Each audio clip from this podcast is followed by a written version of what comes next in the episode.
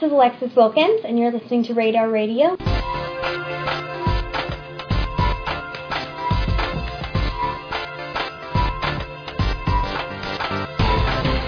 Hello, and welcome to a brand new episode of Radar Radio with Megan Carver. I'm Megan Carver. I've been very excited about this episode and this artist. Let me just tell you that if you're a fan of country music, you are absolutely going to love this girl. Even if you aren't a fan of country music, after hearing her, you might just become one. So if you don't think you're a fan, don't tune out just yet. This girl is going to go far in the world of country music, and that girl is Alexis Wilkins. Alexis is a singer, songwriter, and even an actress, all before the age of 18. Radar Radio had a great interview with her. She's not just talented, but incredibly kind and wise. She has a lot to say, and we are definitely listening. If you want to find out more about Alexis, you can visit her website, alexiswilkins.com. From there, you can access all of her music, filmography, and social media links. All of her links will also be attached to this episode. So I'll see you after, and here's Alexis Wilkins on Radar Radio. You were born in Boston? Yes. Yes. Um, but you've lived all over the place.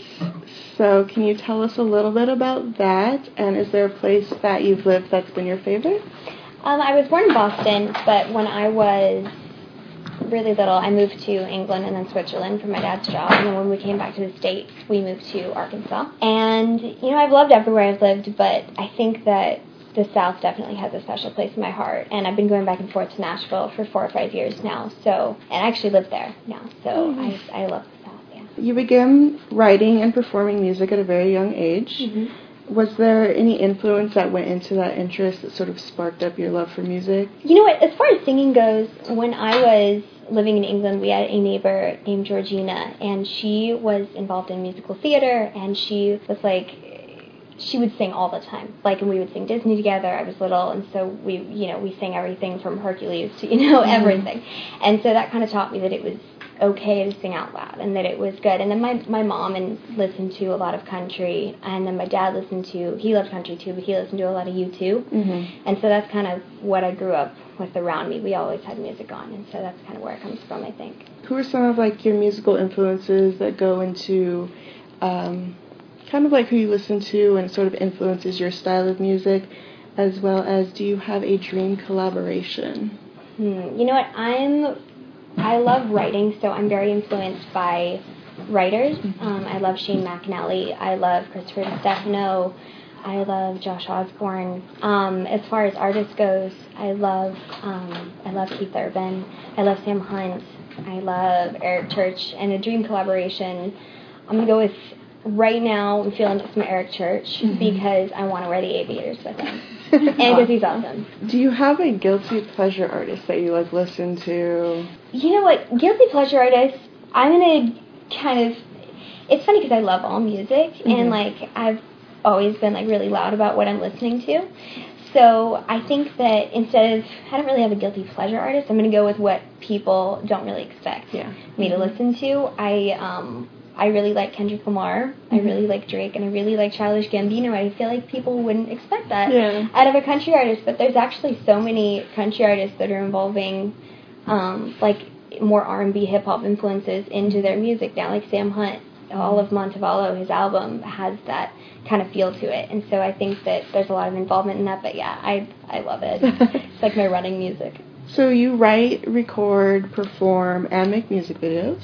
Mm-hmm. Um, is there one of these that you get the most excited about? I love all of them, but I would have to say that the creative process I feel like is the writing and recording because the writing, you know, it's the coolest feeling when you create something that wasn't nobody's heard. You know, it was it wasn't around two hours ago or however long it took you to write the song, and so I love that, and I love that you can say what you want to say. And then as far as recording, I think it's really it's one of my favorite parts when the songs come to fruition and you hear everything on it. And whether it's for me or I write a lot for other people or whether it's me or someone else, it's like it's the whole image and how I wanted it to sound coming together and the other writers. And it's just it's really it's it's exciting. And so I feel like there wouldn't be music videos and shoots and stuff mm-hmm. without the music that went to them. And so mm-hmm. I love the creative process. what is your songwriting process and how long does it usually take you to write a song? Do you usually draw from experience or I do, I do. Usually, it's kind of funny. It really ranges. It depends on if I'm writing alone, who I'm writing with. There are some songs that definitely write themselves, and others that you kind of work on. Written a song in 30 minutes before, and then spent the rest of the session just talking, and then I've written a song in a couple hours before. So it really just kind of depends. you also do a bit of acting? I do. So how did that get started? Um, how early did you start on that? Um, you know, I kind of when I lived in Arkansas, I was involved in a theater called Arts Live, and um, which was such an amazing experience from a young age to be able to incorporate both. It was musical theater, so it was really cool. Um, Jules, one of the directors, had me asked me had asked me to write one of the theme songs for the plays that they were doing, and I was like eight or nine, so it was really exciting and such an honor for me to be able to write it and kind of show me that they're really cohesive when you do it together. So it was kind of like it just really came naturally. They've always been hand in hand. Is there a particular memory from any of the times you've had on set uh, that just like really sticks out to you? Something that you're always gonna remember? Um, you know what? When I was on the set of Dog with a Blog, I was on an episode called Dog with a Hog, and they had a bunch of animals there. One specifically was a 750 pound potbelly pig. And because they're like show pigs, they keep them like really healthy and they like can walk around and just are like ponies pretty much walking around. And so this 750 pound pig was named Bob, and he was really nice and he was really cute. And I'm a huge animal person. I have I have a dog. I like I love animals. And then they had dogs on set, and they obviously have um, Stan the dog. And then they had little tiny piggies, which was really cute. I've always wanted a tiny pig. That sounds so fun. yeah, it was that. That was definitely super memorable. so I am going to be shooting a movie called Painted Horses. It's going to be shooting in Paris, Tennessee. So there's like three Parises that aren't Paris, and one of them is Paris, Tennessee. And I'm going to be shooting there. And I play a character named Zoe, and I'm uh, I've been, I'm a bit of trouble. That's all. And Reba McEntire's going to be in and I'm very excited. Oh wow, that's that, yeah. awesome. Have you started yet? Or No, I start shooting end of October. Are you excited to play like a troubled character? You know what? I am because I'm not a. lo- I feel like. I mean, we should ask my mom, but I feel like I'm not a lot of trouble Uh huh. most of the time. so it's kind of out of your box. That's cool. Yeah. It's very exciting. it's something different. Is there anything that you've experienced as a musician or learned as a musician that sort of helped you in your acting, and vice versa? Has anything in your acting sort of helped you in your music? You know, I think they really feed each other. I think the performing aspect is kind of the same, or it has a parallel to the um, filming aspect. So I think that really just the freedom of both, the freedom of performing and saying what I want to say, and then the the delivery of saying scripted words. I feel like kind of they do feed each other. It's it's yeah, I'm really lucky that I get to do both. I mm-hmm. love it. Kind of common knowledge that the entertainment industry is a very hard field to get into. So why sort of put yourself through the ups and downs of that? You know what? It depends on the day when you ask me this question. Sometimes I don't know, but you know what? I love it. Mm-hmm. I love it. It makes me happy. It's what I want to do. I like being able to, when I'm writing, I like being able to say something that's important to mm-hmm. me. Um, I have a lot of things to say, and I feel like, you know, making a difference. I feel like is based on saying something, mm-hmm. and so I I think silence doesn't provoke thoughts, and I think thoughts lead to actual change. Mm-hmm. And so if I can make a difference doing this and saying something that somebody might be afraid to say, then it's it's so worth it. It's I do it because it's worth it, and I love it. Do you feel that it's harder being a woman in the industry? You know, I personally haven't run into that feeling. I've been in a lot of writing rooms with a lot of great people, with a lot of great guys. I've always felt like an equal in those rooms, and I've always felt listened to, and I've always felt valued, and I know I've been fortunate about that. I do know that, but I personally have not felt that.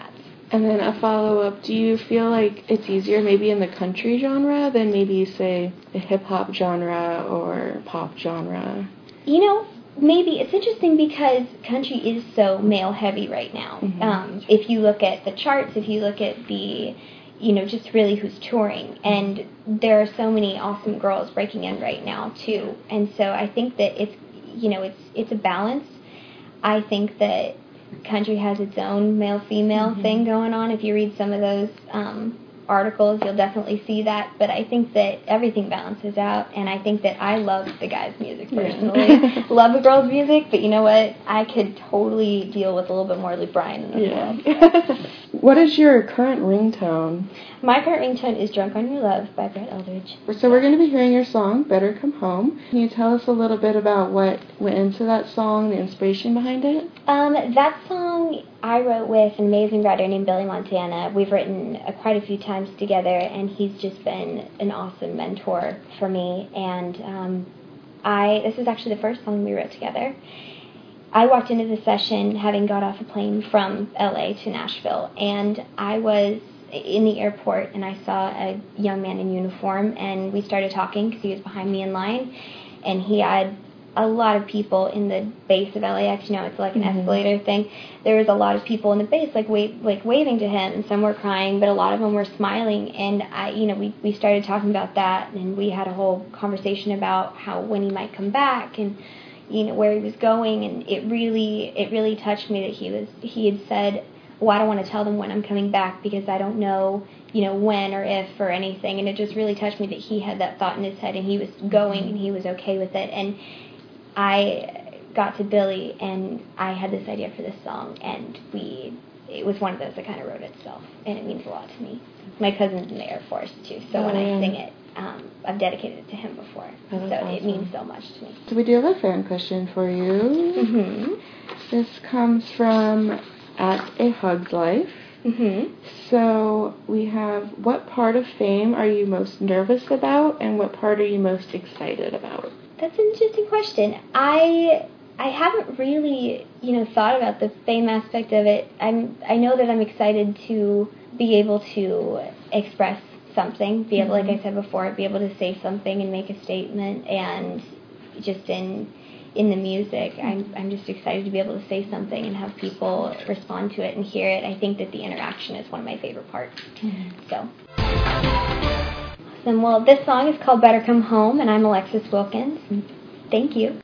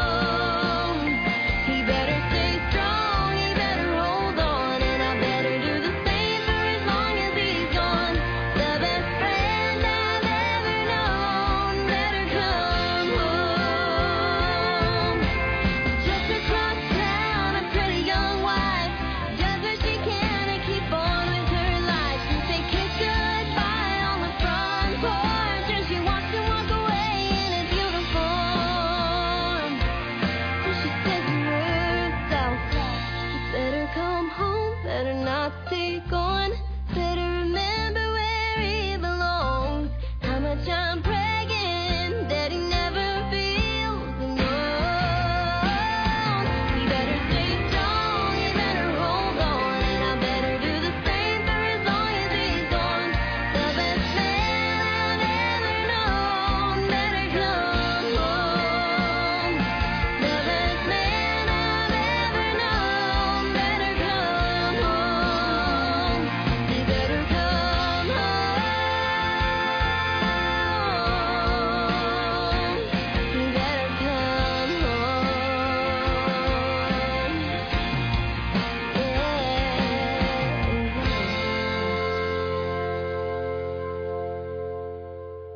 that concludes another episode of Radar Radio with Megan Carver. I hope that you enjoyed it, and as a reminder, you can find out more about Alexis via her website, alexiswilkins.com. Don't forget to check out her movie, Painted Horses, when it comes out. We would like to thank Alexis and her team for being so incredible and so kind. If you want to find out more about Radar Radio, visit our website, radarradio.info. From there, you can see behind the scenes photos of our time with Alexis, as well as with all of our past Radar Radio artists. You can listen to past interviews, suggest artists for new ones, find out more about us, enter contests, and watch videos. If you want more Alexis, don't worry. In a few days, we will be releasing a video where we play a country music style game with her. So keep an eye out on our website and our YouTube for that. Well, until next time, I'm Megan Carver, and thank you for listening to Radar Radio.